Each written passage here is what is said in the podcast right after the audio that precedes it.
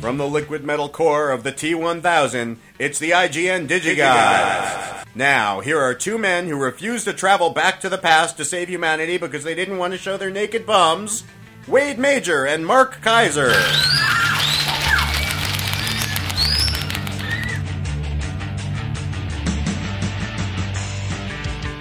Our naked bums. Corey, that's a mouthful. Who sent us in that mouthful?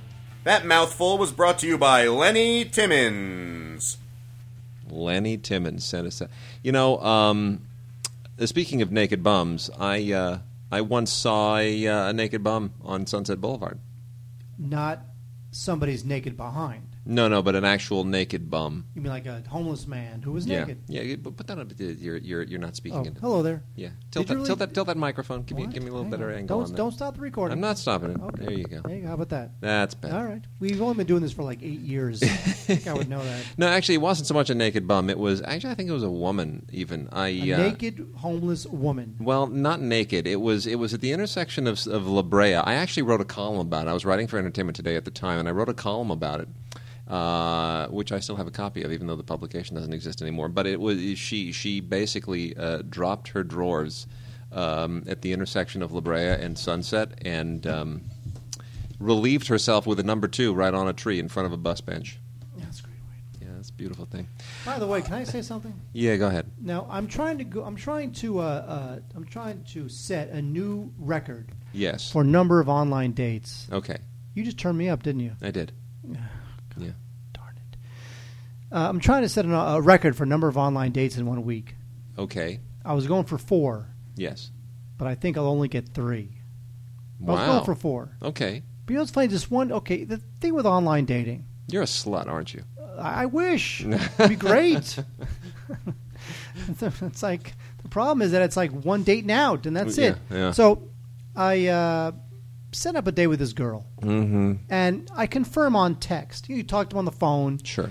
You know, to, You confirmed that she was a girl. yes, Yeah. and so I confirm it the night before on text. I go, hey, still ready to meet. Uh, you know, tomorrow Sure. at seven thirty. See you there. Right.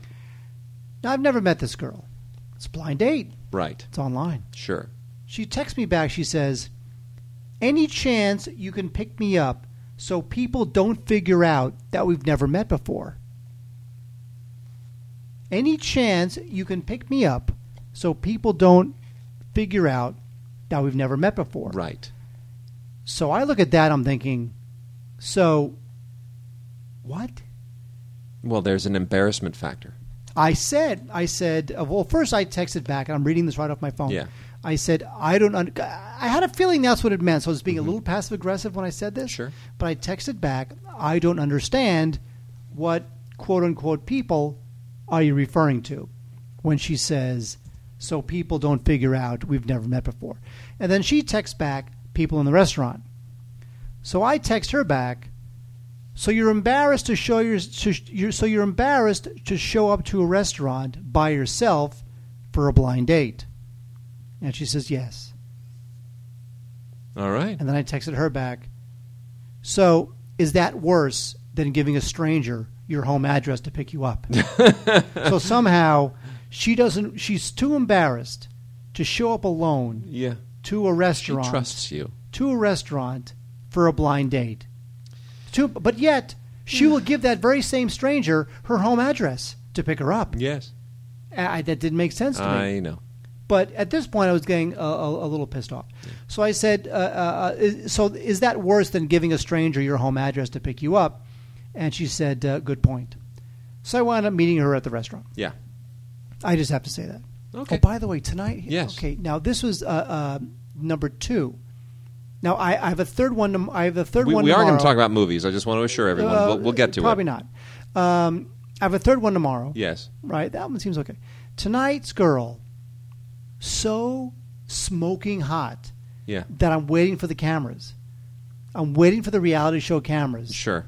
I'm waiting for her to say, the reason why I am laughing at all of your jokes is because I am lonely because I have full blown AIDS. I'm waiting for something like that because I'm looking around thinking this is this is a practical joke. This girl, who's a little older, Mm-hmm. but she is so unbelievably hot, so Mm-hmm. well put together. You know, you know, blonde with the straightened hair Sure. and very thin and a gorgeous face. That uh, I'm thinking to myself, a, why are you dating online? Makes no sense. Why you want you can get anybody anywhere anytime? Mm-hmm. Why are you dating online? And even more perplexing, why are you going out with me? And why are you gonna- laughing at my jokes? And we're going to take callers now. the way- Caller one. And by the way, and, and then we'll move on. and th- by the way, this, th- this date just happened like an hour ago. Oh my. So, uh, walking to her to her car, Sure. and it's a first date. Yeah. So I'd you know I'd say goodbye by giving her a hug. So we're about to say goodbye, and I'm gonna give her a kiss on the cheek. That's fine. You know, first date went well. Kiss on the cheek. It's very innocent. It's totally fine. And I can tell she's starting to go for the lips. Uh huh. Like she wants to kiss on the lips of the first date. But I was so it just confused me so much that a girl this hot would even want to know my name and not throw a drink at me that I somehow was too surprised that she would go for the lips Mhm. that I wound up veering to the left Oh, one of those into awkward some moments. sort of a lippy cheek thing. Oh, that's great. It's not great. Oh, that's great. It's It like just- it's like an awkward moment. It was and a lippy- It, yes. it was like it, it was like kind of half. uh, It it was, one a, of those. Yeah. It was a lippy cheek thing. It was a because I was ready for the cheek. Fine, first date went well. That's cool. It's all good. Did, did, did- was there like kind of a half pat, half uh, hug, a little bit No, distant, the, uh, like not? no, the hug was cool. The, was- the- okay, the hug was yeah. cool, but it was the that's fact that she was literally coming towards me with her lips, and the fact is Oh, that she's brilliant. so freaking hot that I couldn't wrap my head around the idea kinda- that she'd want to kiss me after an hour. stuff you can't even stage that on a sitcom. that I just went for the cheek, and it became a lippy cheek, uh, lippy uh, cheek thing, and then uh, now we're done. That's brilliant. And then, and you know, what? and then I came here, and There now we are recording. Well, we, we got a lot to do. We got a lot of titles to cover. We got some uh, VoxBox action this week. Yes, we do. And uh, I want to start off with just a few things. Um, Mark, you're going to tell people about the swag that we got this week. Here, nice little white box. Ooh, tell people about you tell people about that swag. Ooh, is this food? Tell, tell tell people. Mark is opening the white box. I don't know what this He's- is. He doesn't know what it is. I don't. He's opening the white box. He's pulling out the materials. There's a piece of paper, a folded piece of paper. What does it say? What is Uh, it, Mark? Looks like a pen operating instructions to read. What? Yes. Looks like a. This is what it says. Yes. Looks like a pen operating instructions to record. this is obviously Japanese, or possibly Chinese. It's Chinese. What is this? Is, wait, is, is, this a pen that records uh, audio? Why is that funny? That's cool. Oh my god! It is from. Um, ooh, uh, uh, it's from Ghost Protocol. It's a Ghost Protocol piece of swag. So what does it do? It's a it, it uh, somehow it's a pen that that you plug into your computer. I really don't know what it's supposed to do. Does It's it- got a USB cable. It's a pen that comes with a USB cable, and the instructions to record are looks like the pen operating. Yeah, but the problem is that is that how do you activate the? How do you turn? How do you get a? How, how do you? Where's the pen? the, the instructions. I don't know. I don't even know if it functions. There's- the instructions are doesn't. No priceless. No, I'm just going to give you step one of the instructions. In closes down and under the readiness for action. Presses the button short according to the papers switch. Enters the corresponding condition. Photographs pattern or video recording pattern. So I think it's a camera. I don't know what. now here's the thing. I don't know what this is. This it, It's ju- a- it just looks like a fountain pen. I think it's a camera. can I? I think can it's I a potentially? camera. Can I potentially break this? In don't really photographs under the pattern, the blue lamp is bright. Presses the button short. Carries on the photograph. The yellow light dodges one time. Long according to the button close down. This time allocates move set clock for the pattern selection switch, i- the video recording pattern. Carries on the video recording immediately. I don't know what any of this means. This is like somebody used Google Translate on a, on a computer that, that clearly was not prepared for what they were putting into it. Well, I have now plugged this into my computer. I really have. Oh, I don't think the people at Paramount even checked with any of this stuff before they sent it out. It just cracks me up. Somebody ordered something sight unseen and thought that would be cool. Here, you know Uh, what? the- the- these instructions are the funniest things I've ever written. It's brilliant. uh, The you, funniest thing I've ever read. Sorry. I have yeah. Uh, uh, plug this into my computer, And- but uh, nothing seems to be happening. But uh, and also, what the funny thing is that the pen doesn't seem to work. It doesn't seem to be Who an knows? actual pen. Uh, you'll figure it out over the course of the show. well, you I'm know sure. what? You you talk about whatever crap you're Uh, a talk few about. other, a few other things, real quick, uh, before we get into the movies. Uh, some very interesting news in uh, DVD acquisitions. By the way, if you didn't hear about it, Gaiam, who basically does a lot of things like, uh, well, they rele- they distribute a lot of other companies. They distribute a lot of stuff from uh, uh, like the Learning Channel and various other companies. Um, you know, Animal Planet, that kind of junk. But they also do exercise videos. They were uh, they recently acquired Vivendi Entertainment, uh, whole cloth, which is a huge acquisition. Uh, and then RLJ, which is the you know Black Entertainment Television empire, uh, they went out and acquired Image Entertainment and Acorn, which is gargantuan. Because if Wait, you remember, who, wait, who who who bought Acorn? BET, the BET guy, the billionaire. Oh, uh? Johnson. Uh, yeah, that guy, Robert Jo- Johnson, Robert uh, Johnson, whatever his name is. Yeah, he went and acquired Image and Acorn, which is monstrous. I mean, that is just an enormous thing to do. So he's he's obviously looking at bulking up his empire. So, uh, and Image was, you know, people have tried to buy Image a number of times over the years, and they always resisted. So uh, I think that's a very interesting development. It's things are changing every day. Also, want to do a shout out to uh, on the book front. My uh, my dear old professor Howard Suber, who was one of the very first pioneers of audio commentaries back in the early days of Criterion Laserdiscs. Howard Suber did a number of their very very best commentaries. Um, Howard has his second book out, and it is terrific. It is called Letters to Young Filmmakers: uh, Creativity and Getting Your Films Made. And uh, over the years, Howard has saved um, a lot of the letters, if not most or all of the letters that he has received and uh, and the letters that he, the replies that he has sent back uh, with questions dealing with all kinds of issues and how you get jobs in the business and how do you deal with this problem and that problem. And he's put them into this the, some of the best ones into this book. And it is really really good stuff. It is not snarky. It is you know Super is a very smart witty guy.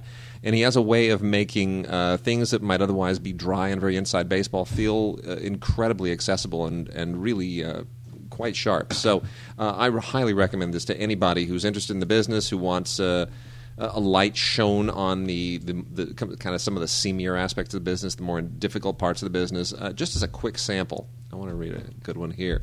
Um, By the way, I gave up on this pen. yeah, it's it's ridiculous. Although, according to the instructions, uh, when is recording, if this time electric quantity is insufficient, the machine will preserve the video recording content first.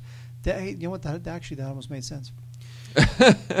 we're, In- we're, we're running out of time here. Hurry it up, Kaiser. It's not going to work.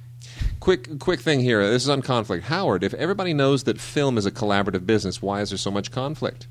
And he writes back, and of course the names are all changed. Dear Julie, imagine that Superman, Batman, and Spider Man are brought together in the same room and are told that the, uh, the city they, they are in is under attack from some really bad guys. What would their reactions be? Superman, here, let me do it. Batman, no, let me do it. Spider Man, that's not the way to do it, you incompetent boobs. Here's how it should be done. When you gather a bunch of heroes together, you're guaranteed to have conflict because each one knows he's a hero and expects to take the lead. Artists are heroes of a different kind. Just ask them. And the bigger the artist, the bigger the ego, and the more difficulty they have genuinely collaborating. And of course, le- that letter goes on much longer. But it's that kind of stuff. You know, Suber is uh, he's a prince. He's a great professor and a very very smart media analyst. He knows this business inside out and upside down. And um, I could not recommend a book more highly. I really couldn't. So that is Howard Suber's Letters to Young Filmmakers: Creativity and Getting Your Films Made. It's from Michael Wiese Productions. Uh, they do a lot of film related stuff, and uh, you should be able to find that just about anywhere, especially on Amazon. So go for it. All right, Mark. Uh, let's uh, let's get some. I want to get some animated stuff out of the way. We've had this piling up for a number of weeks. I'm going to blow through this real quickly, uh, as quickly as I possibly can. Blu-ray DVD combo: Justice League Doom. This is one of those DC Universe animated original movies. Uh, you know what? It's actually really well written. The animation, I'm a little tired of. I wish they'd put a little more work into the animation. Uh, I'd even be willing to, to settle for a little bit less work on the, on the script, even though the script is good. But um, sometimes this stuff feels like it just should be I don't know, sharper. But anyway, a lot of cool extras on here. Uh, Blu-ray exclusives, uh, you know, mostly featurette stuff. And uh, if you're a DC fan, you'll absolutely love it. Uh, also, Beavis and Butthead are back, in case you haven't heard, and uh, we have the uh, Volume Four Blu-ray And I got to admit, it's just as funny as it always was. I am so grateful to Mike Judge for for doing this. And even though I don't particularly like all the music commentary, which I realize is sort of the whole point of it, um, the uh, the fact that they're back now in kind of a post-internet or a, a mid-internet phase gives them all kinds of uh, opportunities to really just uh, unleash that satirical stupidity that we love so much. Uh, so that's uh, that's really cool. Uh, if you are also a fan of Wallace and Gromit, as I am, we have the complete six-part series, Wallace and Gromit's World of Invention, and this is terrific. I didn't even know that this existed. This is, um, and there's a lot of live-action stuff here. Actually, this is uh, a, a really kind of a cool series. It's it's not like stupid or anything. This isn't like for kids. This is for adults, and uh, this is really, really very cool. It just it, it it's all about the cool inventions that are out there. I mean, it, you- you're going to kind of be blown away by some of this stuff. It almost like this deserved to be on A and E or something. So, um, really, very cool. Uh, check it out. Not enough time to get into it in, in depth, but uh, highly recommended. Uh, I love Minnie. This is from Mickey Mouse Clubhouse. This is just a DVD. It's uh, you know this stuff is all CGI animated, and I think it's a disgrace to, to a proud Disney tradition. Doesn't even warrant uh, discussion. Tom and Jerry in the doghouse. Um, you know what? It's not the best Tom and Jerry stuff, but I guess you know if it, if you if you just don't really care about being a completist and you don't really care when the cartoons were made and you just want to put the kids in front of the TV, have them watch something, you'll love it. Uh, Homeward Pound, Pound Puppies. This was originally seen on a, a channel that I've never even heard of called Hub. You ever heard of Hub? What the hell's Hub? Uh, I have heard of Hub. What is Hub? It's a TV channel. I don't know what this is. I mean, it's cool animation. It's not very sophisticated, but it's kind of you know it's cute and.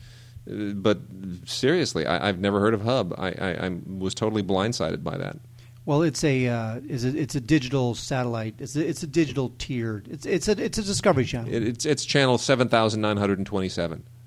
That's very what it well is. could be. Yeah, it probably is. But you know, it, it, it's obviously for kids. Well, I don't have Discovery. I don't have. Uh, what is it? It what would you say? What network is it on? Or, or it, it's well, a satellite it's, thing. it- Satellite it's, thing. It's uh, it's digital tiered It's and, on, it's, and Direct satellite. It's DirecTV. Sure, Yeah, I'm a FiOS person. Screw them. it's it's owned by Discovery. All right. Well, this this is uh, apparently this is uh, from Hasbro via Shout Factory uh, or Shout Kids, which is their kids line. So anyway, cute dogs, nicely animated. Uh, one of my uh, all-time favorite cartoons when I was a kid is finally out in the complete collection. Tennessee Tuxedo and his tales. He will not fail. Oh, Tennessee Tuxedo was the best. And uh, it's really rudimentary animation if you look at it now. But uh, look, you remember who the voice of Tennessee Tuxedo was? Of course, it was Don Adams. That's right. Don Adams. You Can't go wrong. Don Adams rules. And uh, this was another one. Another, you know, it was like this was for for Don Adams what Mr. Magoo was for uh, Jim Backus. for Jim Backus. You know, they were known as Thurston Howell and Maxwell Smart, but they had their cartoon voices as well. And uh, this is great. Chumley is the walrus that hangs out with Tennessee Tuxedo, so there's a whole Antarctica uh, environmental uh, subtext to this. It's a global warming thing before there was global warming, you see. Great tux- uh, Tennessee Tuxedo featurette on here. There's commentaries with some of the voice actors. A lot of fun, and uh, you would be you, you'll be amazed at how many of these voices you actually recognize. There are really uh, 70 cartoons total in this box set. Great from Shout Factory as well, and a lot of famous voices that you're going to recognize. A lot of sitcom classic sitcom people.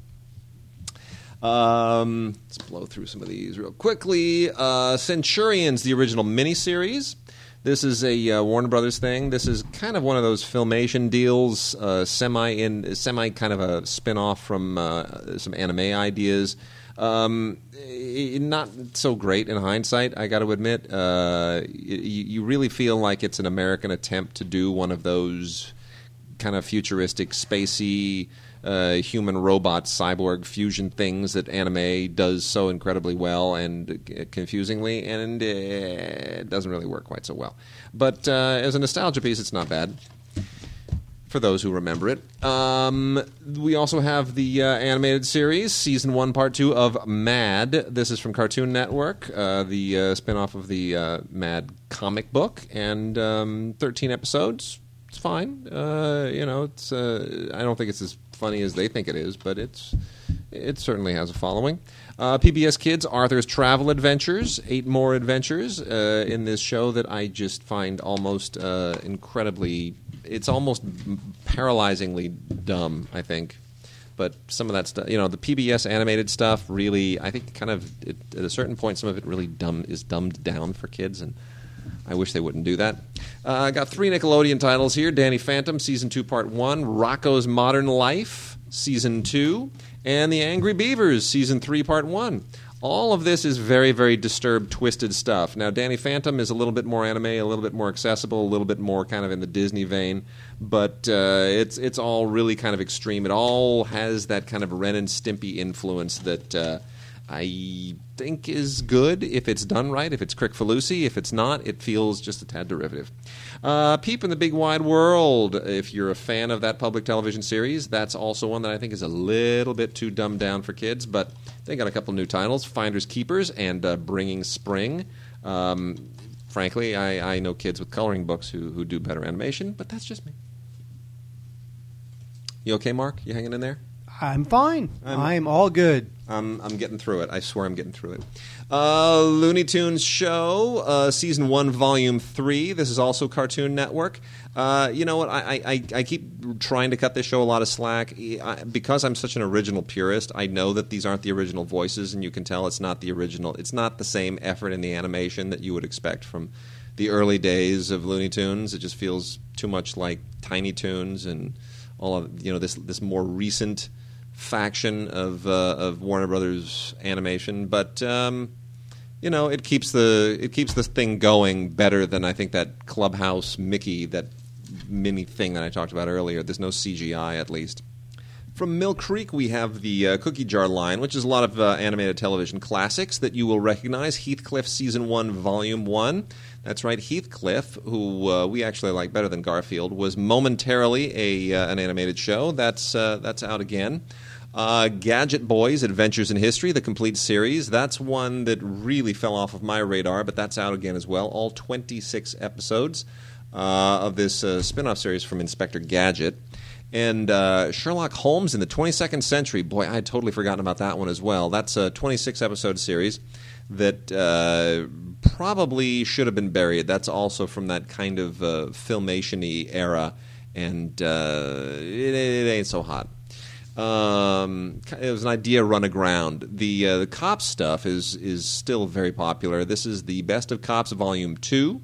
10 episodes from that uh, very peculiar series that really looks like they just took some of the village people and turned them into superheroes. Um, Jace the uh, and the Wheeled Warriors. I uh, never watched this originally. This is volume one, 32 episodes. This has been out in the complete series before. They're releasing the individual seasons now. Uh, this is also very, very anime inspired. Uh, that's it is what it is.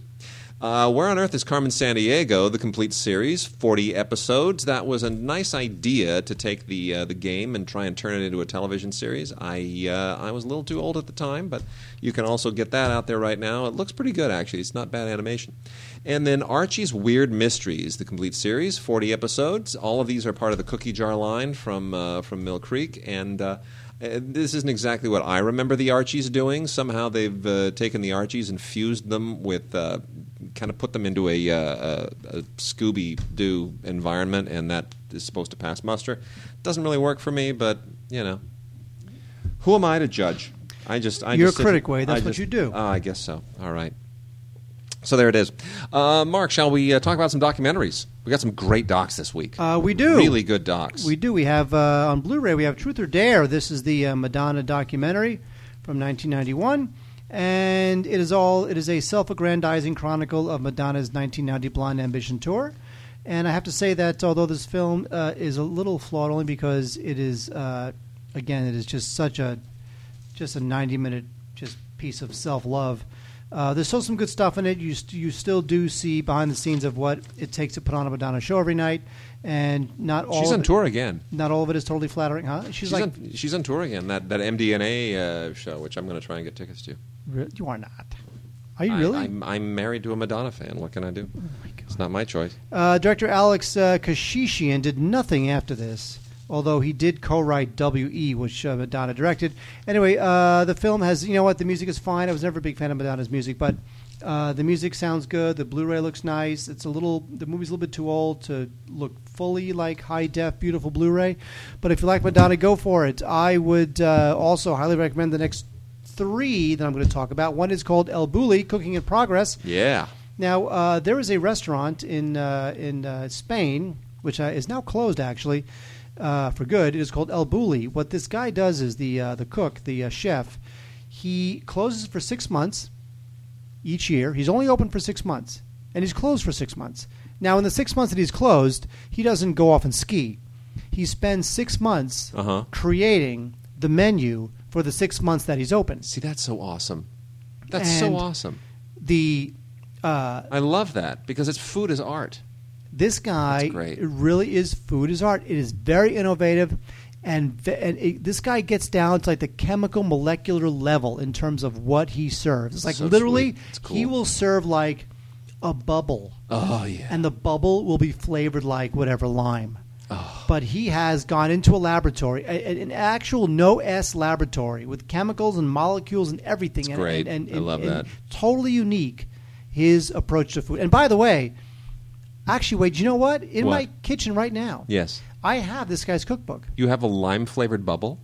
I- If it's in the cookbook, I Okay. have his cookbook. Nice. Anyway, uh, the uh, documentary El Bulli Cooking in Progress is all about how this guy creates Sweet. the uh, the menu that he serves six months out of the year. He's the man. And this is from Kino Lorber. It's really good stuff. It's not on Blu-ray. It's on DVD, unfortunately. But it's um, fine. It's, it's it's cooking. You just follow the instructions. You don't it need is to hide that. considered uh, El Bulli. This guy's restaurant is considered the best restaurant in the world.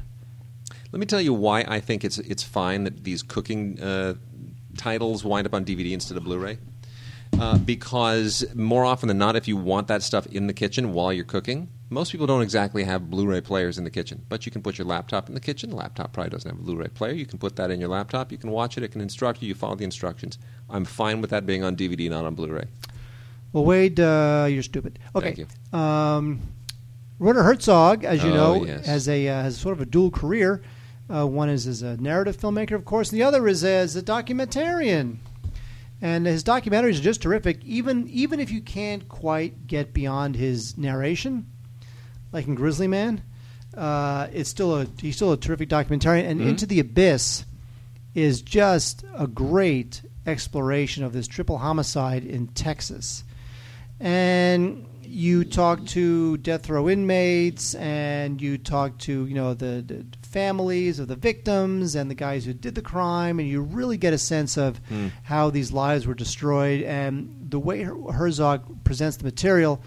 It's uh, very no nonsense, not done with any flash. He is not trying to manipulate your emotions. He is simply telling you what it is. And that makes the film very profound. It is called Into the Abyss. It is on Blu ray, and it is very good. Um, I highly recommend that. I also highly recommend Corman's World. Now, uh, Oh, Roger, yeah. now Roger Corman, of course, is one of the great uh, producers, directors. I love this doc. It's a terrific documentary, Mm-hmm. and uh, you know Roger Corman. He launched so many careers; it is unbelievable. Wh- wh- d- d- James Cameron worked No, on uh, Corman. look, John uh, Sayles did a lot of writing for Corman. Well, Jack Nicholson for crying out loud. I mean, Jack Nicholson. Jack Nicholson shows up a lot in this documentary, and what's beautiful here is that at one point, um, it, it- talking about his gratitude to Roger Corman, Jack Nicholson actually breaks down. They're interviewing him in his house. He's got the cigarette going, and he, most of the film, he's he's quite the raconteur. He's loving it. He's got his belly sticking out, and he's waving his hands, and he's telling these great stories. And um, at one point, he he breaks down. He starts crying and he puts his hand over his eyes because he, he doesn't want to be that vulnerable when he's really emoting, when he's not acting. If he were acting, he would have let it all hang out. But here's a moment where Jack Nicholson just wants a little bit of privacy, and he covers his eyes while he cries. It's so it's so revealing. It's so beautiful. Here's the other great thing about this: um, there are, I, I- there's at least one shot. Ray claims that there are two, but there, there's at least one shot in here from our documentary Schlock. They actually licensed some footage from uh, from Ray's in my documentary. they licensed it. they did. Oh, they did. They did. They They're on the- licensed on it. yeah. on the up and it's. up. I mean, the only shot that I caught in there, it was funny because I remember Ray saying like, "Yeah, some of our stuff's going to show up in uh, in this Corman documentary." I was like, "Oh, that's great, cool." Not that I'm going to see a dime out of it, but uh, then I'm watching it and I'm waiting, I'm waiting, and like near the end, there's a shot of. Uh, of when we interviewed Corman. We shot some B-roll of him getting made up on one of his own sound stages. They just used the B-roll. It's like a, literally a two-second shot of him sitting in a director's chair getting makeup. It's hysterical. That shot makes the film. yes, it does. Uh, anyway, um, William Shatner, Ron Howard, uh, De Niro, Scorsese, Jack Nicholson, as uh, Amazing. Wade says, all interviewed on this thing, and it's just terrific. Really great. terrific stuff. Corman's World. it's terrific. Uh, next, the next three, the last three I have to talk about are all on uh, DVD, not Blu-ray. Uh, Teen A Go Go.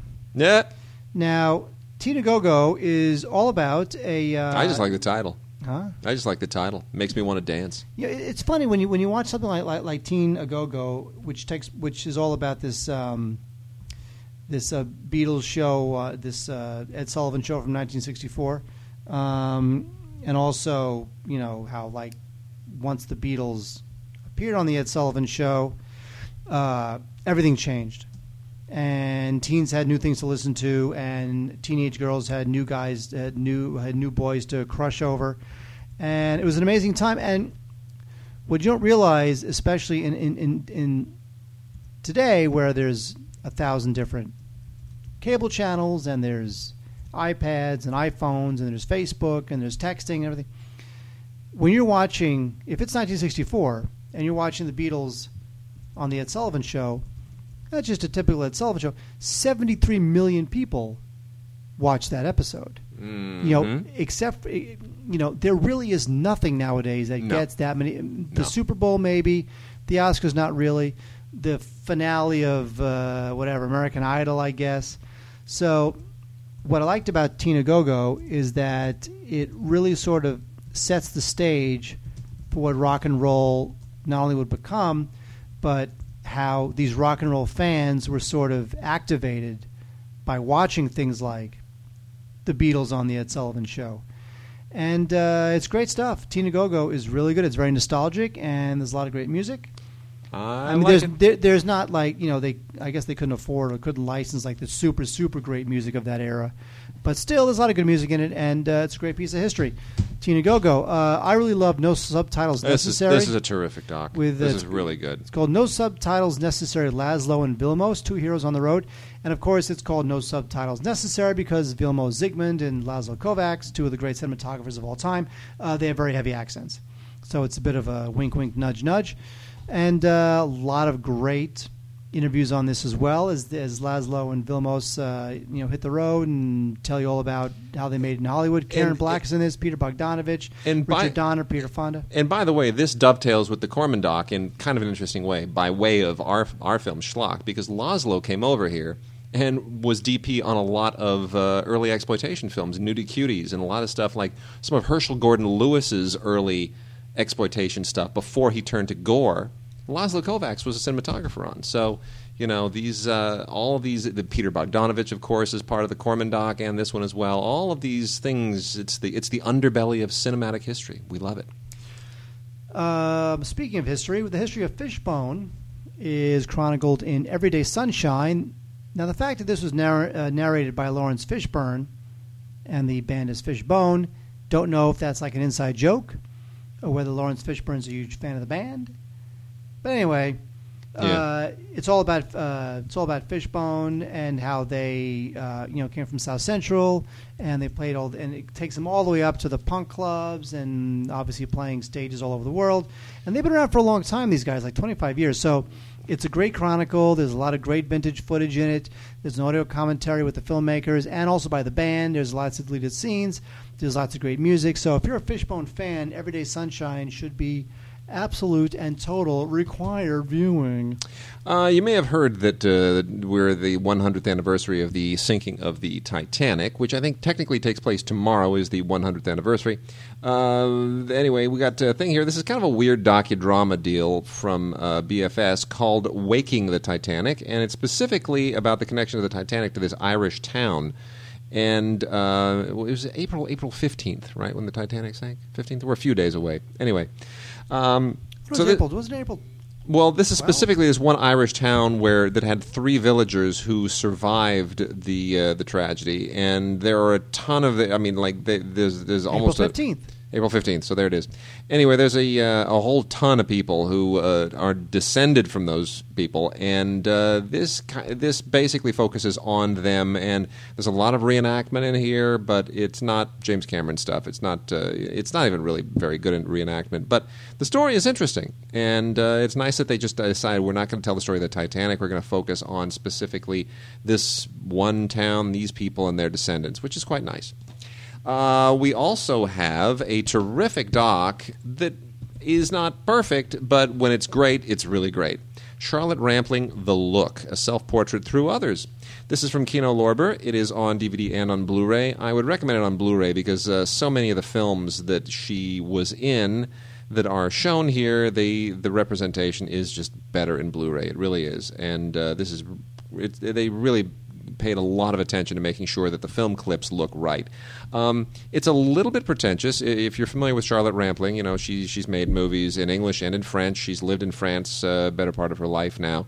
Uh, she's just one of those cool actresses from the 60s and 70s that's just still super cool, even though she's uh, in her senior years. But she's um, she's become kind of an icon for a certain kind of uh, ice queen. She's sort of like what. Uh, what Lauren Bacall was, except she's Lauren Bacall is, is a has been, and her golden days of being an ice queen are long gone back in the 30s and 40s. But somehow Charlotte Rampling has kept it going in her whole career.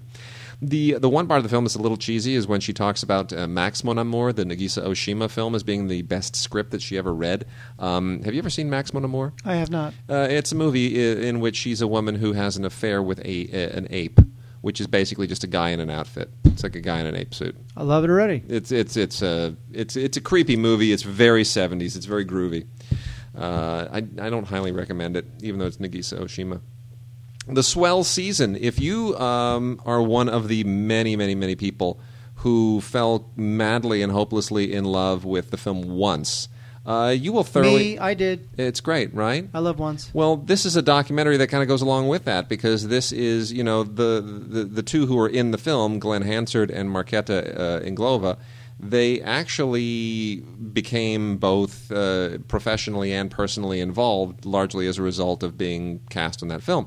And uh, this is about the um, the the two year world tour that followed that, and uh, it's about really what happened to them during that time.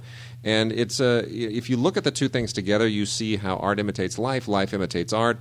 And I would really highly recommend this as a kind of a. It, it almost should be a special feature on a special edition of Once. Frankly, I don't know that'll ever happen, but this is from Docurama Films, and uh, it's really good. And I, I, you know, it's a. It's not just about these two people but it's about a particular lifestyle and the way that fame affects you and the way that celebrity affects you and the demands of that can kind of consume you. It's quite good.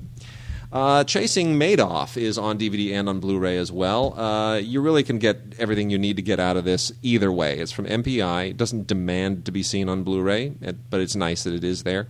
Um, this also contains a lot of reenactments that are a little bit cheating, but never mind it doesn't matter in, in the final analysis because this is based on uh, the book. And uh, I almost I started to read the book and I got too angry and I couldn't even finish the book. The book goes into much more excruciating detail. Uh, this will just it'll make you so angry you- you'll want to strangle somebody. It is effectively the story of the the securities analysts, specifically Harry Markopolos, who's kind of a, a math whiz at one of these uh, securities firms, who first discovered that Madoff was ripping people off. And all this movie is about is how year after year after year after year, Madoff continues to rip people off, and Markopolos is like a, a voice crying in the wilderness, trying to get people to realize what's going on. And in the end, nobody listens to him. He couldn't get the New York Times to publish his story. He couldn't get the Wall Street Journal to publish the story. He couldn't even get the Securities and Exchange Commission to follow up on legitimate evidence. He had it all. He gave it to everybody. He'd proved it, and nobody paid attention because nobody would believe it. It was like the facts didn't matter. It couldn't be. Bernie Madoff wouldn't do that to anybody. It was just a total and complete failure at every level governmental, uh, news media, everything. It just, the whole system failed. It's so frustrating. And it never got fixed. And Markopolos is very philosophical about it at the end. He's like, Why are you giving me this award? I, I didn't actually save anybody. Nobody listened to me. And that's the name of the book. Nobody listened. So, but the documentary is Chasing Madoff, and it's just first rate if you really want to piss yourself off.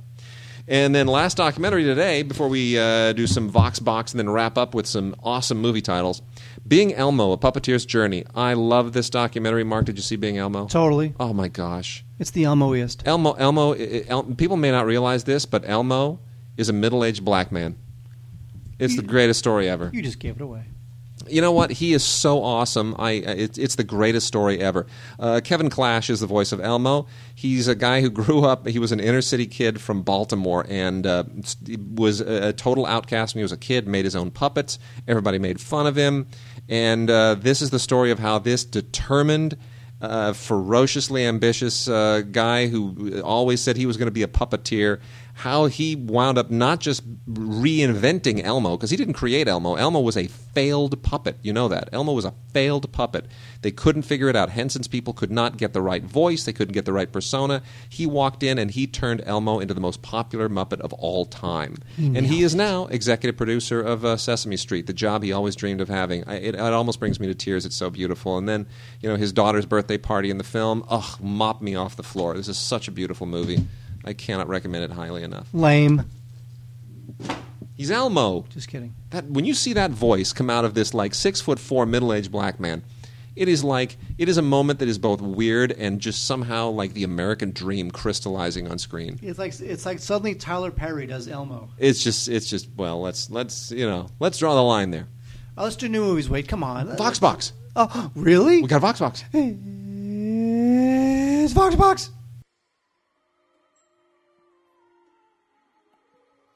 Hello, Digigods. This is George. I was listening to your podcast and was shocked, shocked to hear for a second time a mispronunciation. It was par for the course to hear Mr. Kaiser make the mistake a few months back, but when I heard Mr. Major also make the same error, I nearly dropped my snifter of Saurian brandy and exclaimed, Oh my! I simply could not let this stand. I was aghast when I heard reference to the HBO series as Treem. Shatner might get away with saying sabotage instead of sabotage. He is Canadian after all. But Treem? Mein Gott. So I want both of you to now repeat after me in unison. Treme. Treme. No, no, not Trelane. That was the Squire of Gothos, you ninnies. Treme. Now that correction has been made, please continue on with the show, and remember, yesterday is history, tomorrow a mystery, right now is a gift, which is why it is called the present. George out. Yep, that's our fan George. Mark. You know, Keeping I, us honest. I, I, I'm I'm happy to be wrong anytime as long as it results in VoxBox submissions like that. Yeah, why not? Totally, all over that. All right, Mark. New movies. No. Oh, there's no, song for that. No, no, no song for that. No song for that. No song for that at all. Uh, you know what? We talked about uh, some of these compilation, these actress title compilations last week, and there's another one this week. And uh, this is Nicole Kidman for a film collection, also from Lionsgate. Um, this one's not bad. I got to tell you, all four of these are totally legit. There are no ringers here. Uh, if you remember, we explained this as saying that, well, now that Miramax is distributing a lot of their stuff through Lionsgate, Lionsgate is thinking, why don't we just uh, do a little mashup of everything from our library and their library and see if we can't get some a- extra traction. But you know what? This, here are the films included in the four film collection Cold Mountain, not my favorite film, but it won an Oscar and she's good in it. Rabbit Hole, which is friggin' brilliant. That was one of my favorite films of the year before last. Yep, good movie. Oh, so good. Uh, the Others, which is sort of like, you know, second tier uh, uh, ghost movie. I mean, it's good, it's well done, uh, very nicely uh, written and directed by Alejandro Amenabar, who I like a lot. And uh, Dogville, which I can't stand, but I know a lot of people love it, and it won uh, the Cannes Film Festival. So, uh, you know, go get your. Uh, Go get your friggin' dogma on and Lars von Trier madness. But anyway, all four of those in one set from Lionsgate, the Nicole Kidman four film collection. And uh, oh gosh, you talk about that. Well, Wade, we have uh, the uh, the the the self-immolation of Cameron Crowe in his career continues apace with "We Bought a Zoo." "We Bought a Zoo" is a very uh, uh, uh, cloying and cutesy. Uh, you know what? I- I never thought I would ever see Matt Damon try to be so just just sincere. He's a and- dad now. That's what it is. Yeah, it's just He's been, he got he got bit by the fatherhood bug. eh, you know what? He just looks. It just looks. He's. Just, it's just so unctuous. I just don't like seeing him in this mode. I don't, I don't think it's natural for I him. I don't think he's good in it. Uh, anyway, the movie's about uh, Matt Damon plays a uh, father of a couple kids, and they decide they need to change, so they uh, they uh, move into a zoo. Yeah, there's all Well, sorts of I- crazy it- people in the zoo, isn't this including a- Scarlett Johansson. Isn't this allegedly a true story? You know what? Every I- time I a can't movie, ima- sa- every time a movie says based on a true story, you know it's a bunch of crap. Yeah. Anyway, uh, we bought a zoo. Uh, it's on Blu-ray. Looks good. It's got three discs. Uh, one is the movie, which includes an audio commentary with um, Cameron Crowe and the editor, and some deleted scenes, a gag reel. But again, this is really, you know what? It's it's for kids. I guess it's for kids. It's not very good. I, I just I don't know what happened to Cameron Crowe. He lost his edge. He he his his the humanity that he showed in his earlier films are now coming across as totally artificial. Lame. Uh, speaking of lame, Hardly anything but. Uh, wait, there was a movie. Stella. Exactly. A Streetcar Named Desire is out in a beautiful, gorgeous, wonderful Blu-ray, a 60th anniversary Blu-ray from the good people at uh, Warner Brothers, who treat their they treat their classic films right. This movie was nominated for 12 Academy Awards, and uh, including Best Picture, won four. And uh, this is where Marlon Brando became uh, Marlon Brando. He became that method guy that just blew everybody away. He was so the guy just exploded, especially considering when you consider the, when you consider the actors who came before him. Stop. Keep talking. When you can when you consider the actors and the acting styles that came before him, you realize how much Marlon Brando blew everybody away and was just this just a smoldering sexuality and realism and just method brilliance, and he was just absolutely uh, uh, he, he just blew people away back then in the fifties. Uh, wait, stop that. How the hell do women do this?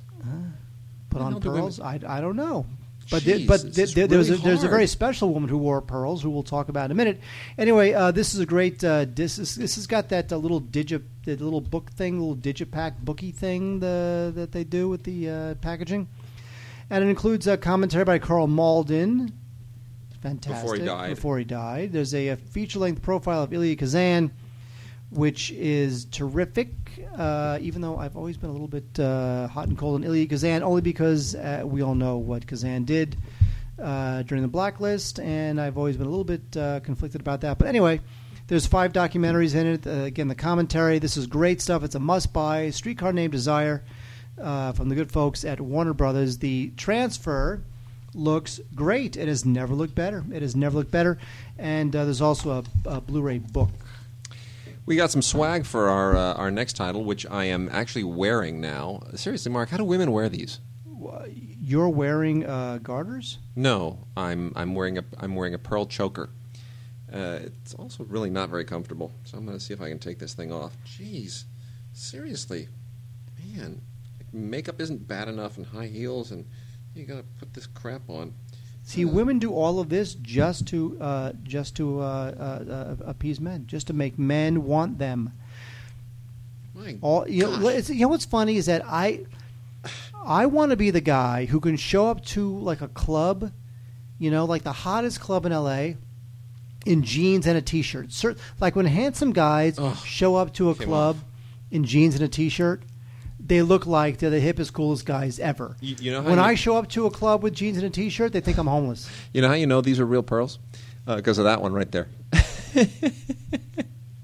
it's like that's one, that's one that got squashed in the in the artificial pearl machine. Oh my god! It's hysterical. Well- we're, we're of course talking about a, a phony pearl choker that they sent us in hopes that we would say nice things about the Blu-ray DVD combo pack of uh, the Iron Lady, which won happen. which won Meryl Streep her second Best Actress Oscar, her third o- Oscar overall, her first in like twenty years or something.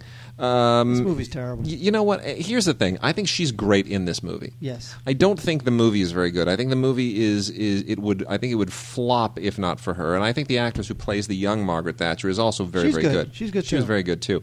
But the movie doesn't really. It's not really anything other than just kind of a greatest hits look at the episodes from Margaret Thatcher's life that we all the know. Problem. Eh, it just goes from big, big Yeah. event to big event. It doesn't really give you much insight into who she was and what made her. It just really feels like it has to kind of hit those beats. And I'm more interested in what happens between the beats, personally. But um, that being said, look, she's great. I mean, just as an acting clinic, if you want to kind of excuse the movie, and this was, by the way, uh, directed by her um, Mamma Mia director, Phyllida Lloyd, who she is, horribly really- untalented. I mean, honestly, uh, you- uh, uh, uh, Mamma Mia was so poorly directed. I, I, I don't know where the camera was. I, I mean, uh, it just, I just hated it. Well, anyway, a lot of featurettes on here, not much else. But uh, again, on, on Blu-ray, it's uh, it, the nice thing about the Blu-ray is that it, you really see just how good the makeup work is, which also won an Oscar. I mean, the makeup is just phenomenal, and this is this is a this is the makeup guy who's been with Meryl Streep for almost her whole career. So ever since Stage, when she started on Stage, so there is a relationship between makeup artist and person, and you see how good it is in the Blu-ray. It really catches that uh, the essence of that. So basically, The Iron Lady, which is a terrible film, Yeah. won two Oscars. Yes, but it, but it won kind of deserving Oscars. I mean, Best Actress and uh, you know the, uh, the the makeup uh, for the two people who've been working together forever. The Rank Collection is an ongoing release uh, series from VCI. These are, of course, all of the uh, the rank the great British rank films from the 1950s and 60s, primarily uh, that VCI has licensed, and uh, they release a number of these every month. Uh, some obviously better than others, but Carve Her Name with Pride is a surprisingly really good film that uh, features an incredible performance by an actress who's largely forgotten, Virginia McKenna. And uh, this was made in 1958. It is uh, it's one of those really great kitchen sink realism, angry young men, n- English new wave films from uh, that particular period when Richard Lester and uh, Tony Richardson and a lot of others were really dominating the landscape and uh, Lindsay Anderson, you know, making stuff like If, and so a lot of the films that weren't necessarily on the at the very peak of that movement didn't necessarily make it through. But this is a, a really good one, and it's kind of uh, got one leg in the previous generation. Uh, it's about a woman who volunteers to be part of the Special Operations Executive and uh, goes to be to work with the resistance in France and um, it's uh, it's an unusually gritty film for 1958, uh, especially considering how kind of glorified those World War II films were. But it's it's not a propaganda film, and it's uh, particularly uh, particularly moving, and uh, it's a true story. So that if you want to see what Virginia McKenna was all about back in the day, I don't know what happened to her as an actress, but she was terrific. And uh, also quite good is another film featuring Virginia McKenna. This one with Peter Finch um, called A Town Like Alice. This one is a little bit better known. This was made two years earlier in 1956. It's um, based on a Nevil Shute novel called um, Moving Novel, uh, oddly enough. And uh, this uh, is not as good as the uh, the other one, but uh, Virginia McKenna also incredible in the film, and uh, Peter Finch just absolutely magnetic. Um, this one is a little bit more of a traditional war film. Takes place in uh, 1941 in British Malaya, and uh, it's you know it, it, this is a little bit more uh, World War II boilerplate, but uh, really, really very, very good. Um, just in a traditional sense. But the, the interesting difference between the two films is just in, within two years how much the style of British filmmaking changed. And uh, so I would recommend both of these. Really, really good films. Wade, uh, Meg Ryan. There was a time when Meg Ryan was America's sweetheart, and then we got sick of her because Well, she's horrible. She turned 40. And then she got plastic surgery. Someday. Uh, Kate Leopold is a uh, film from uh, you know it, it's it was an early film from James Mangold, who of course would go on and do uh, 310 to Yuma and a couple other terrific films. Walk the Line, I think. Right? He, he did Walk the Line, didn't he? Yes. yes, Um, he did. Yes, he did. Anyway, uh, uh, what's her name? Meg Ryan plays this uh, executive who lives in New York, and she's you know she's uh, living the glass ceiling, cutthroat, corporate, uh, whatever the hell it's called. And uh, her boyfriend, played by uh, Liev Schreiber, uh, opens up this portal in time, and she winds up going back to 18, uh, 1867, where she meets um, Hugh Jackman. This is the worst movie ever. It really is a horrible film. I- this is- It's just- they're just blowing this out on Blu-ray. Well, The- well- you know what I think is interesting is that look look at the cover of the two. The, the, it's like that's the standard romantic comedy. Uh, floating head. The, Yeah, the floating heads. The, the, the big heads. Well, these they just are, have the genders reversed. Well, these are uh, two Miramax uh, Blu-rays, of course, that are being released through Lionsgate, and the other one, besides Kate Leopold, which is not very good, is Bounce with Ben Affleck and uh, Gwyneth Paltrow. and um, anyway, Ben Affleck is this uh, ad exec, and he's uh, he, he loves the ladies, and he winds up with uh, who cares?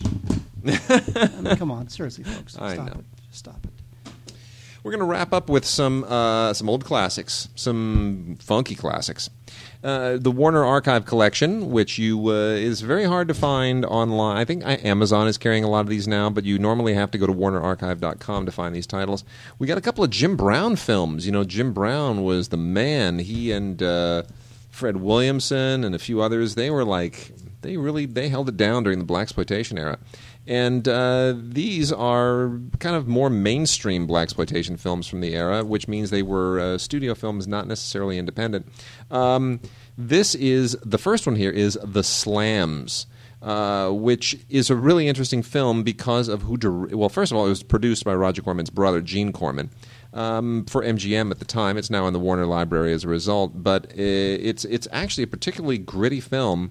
And Jim Brown, after his football career, turns out to be a surprisingly good actor. This is uh, 1973, and um, it's a bit of a you know a bit of a uh, kind of a heist crime thing. Um, but what's really interesting is who directed it. Mark, who directed it?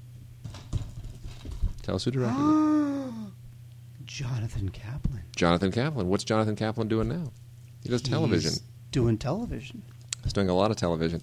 Um, it also did a great film called Heart Like a Wheel back in the '80s, but uh, with, got you know rave reviews for Bonnie Bedelia. Um, but the uh, you know Jonathan Kaplan really was, uh, I think, an incredibly underrated director at the time.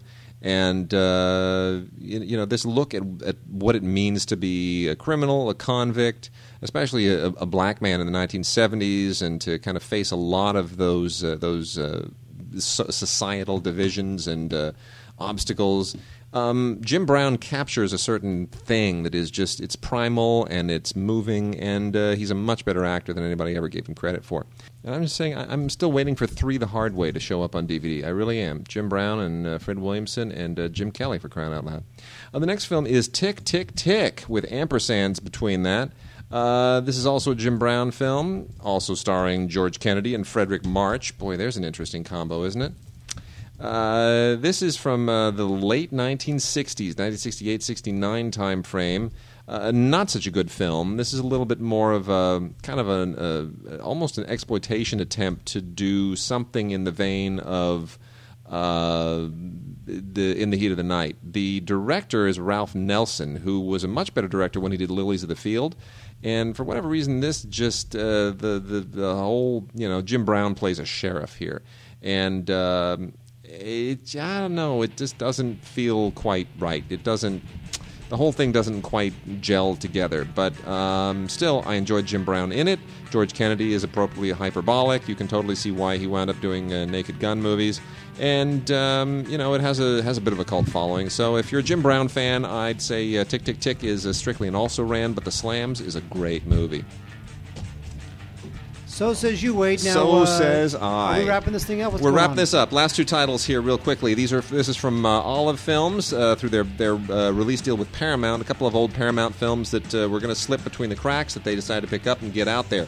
Uh, one is a George Stevens film of all things called Something to Live For, which has a great cast: Joan Fontaine, Ray Milland, Teresa Wright. Um, kind of a forgotten melodrama. Should have been released properly long before. This is from 1952 and.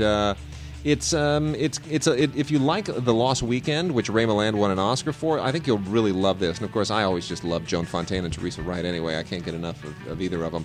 And then the other one is No Man of Her Own, uh, starring Barbara Stanwyck and John Lund. You know, Barbara Stanwyck was sort of uh, the noir princess. Uh, for a long time, and uh, a lot of the films that she did just never really got their proper due. This is one of them from 1950. And uh, it's uh, it's it's this is really one of those uh, classic, forgotten Barbara Stanwyck uh, film noirs that if you're a film noir fan, this has got to be on your shelf. So definitely check that one out as well. Uh, no Man of Her Own, both of those from Olive Films uh, by way of an output deal with Paramount. And with that, Mark, we are done. So uh, We're done? We're done. So. Do I, once again, what, what what words of wisdom do you have for the online daters out there? what have you learned this last Oh, week? Die alone.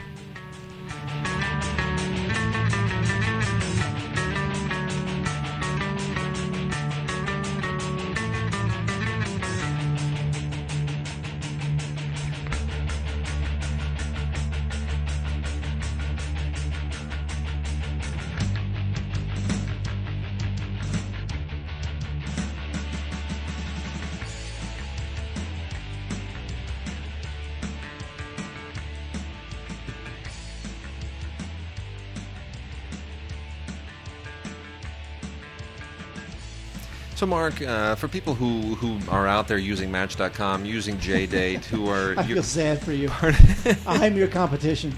part of your community, what what's going on out there this week? What should they look for? Are they? Are Here's, they here, actually, you know what? Here's a piece of advice. Yes. When you're when you're looking for women online, yes. and you know women they, they have all sorts of photographs. Sure. You know they have two, three, four, five Yeah. photographs. The worst photograph is what they really look like.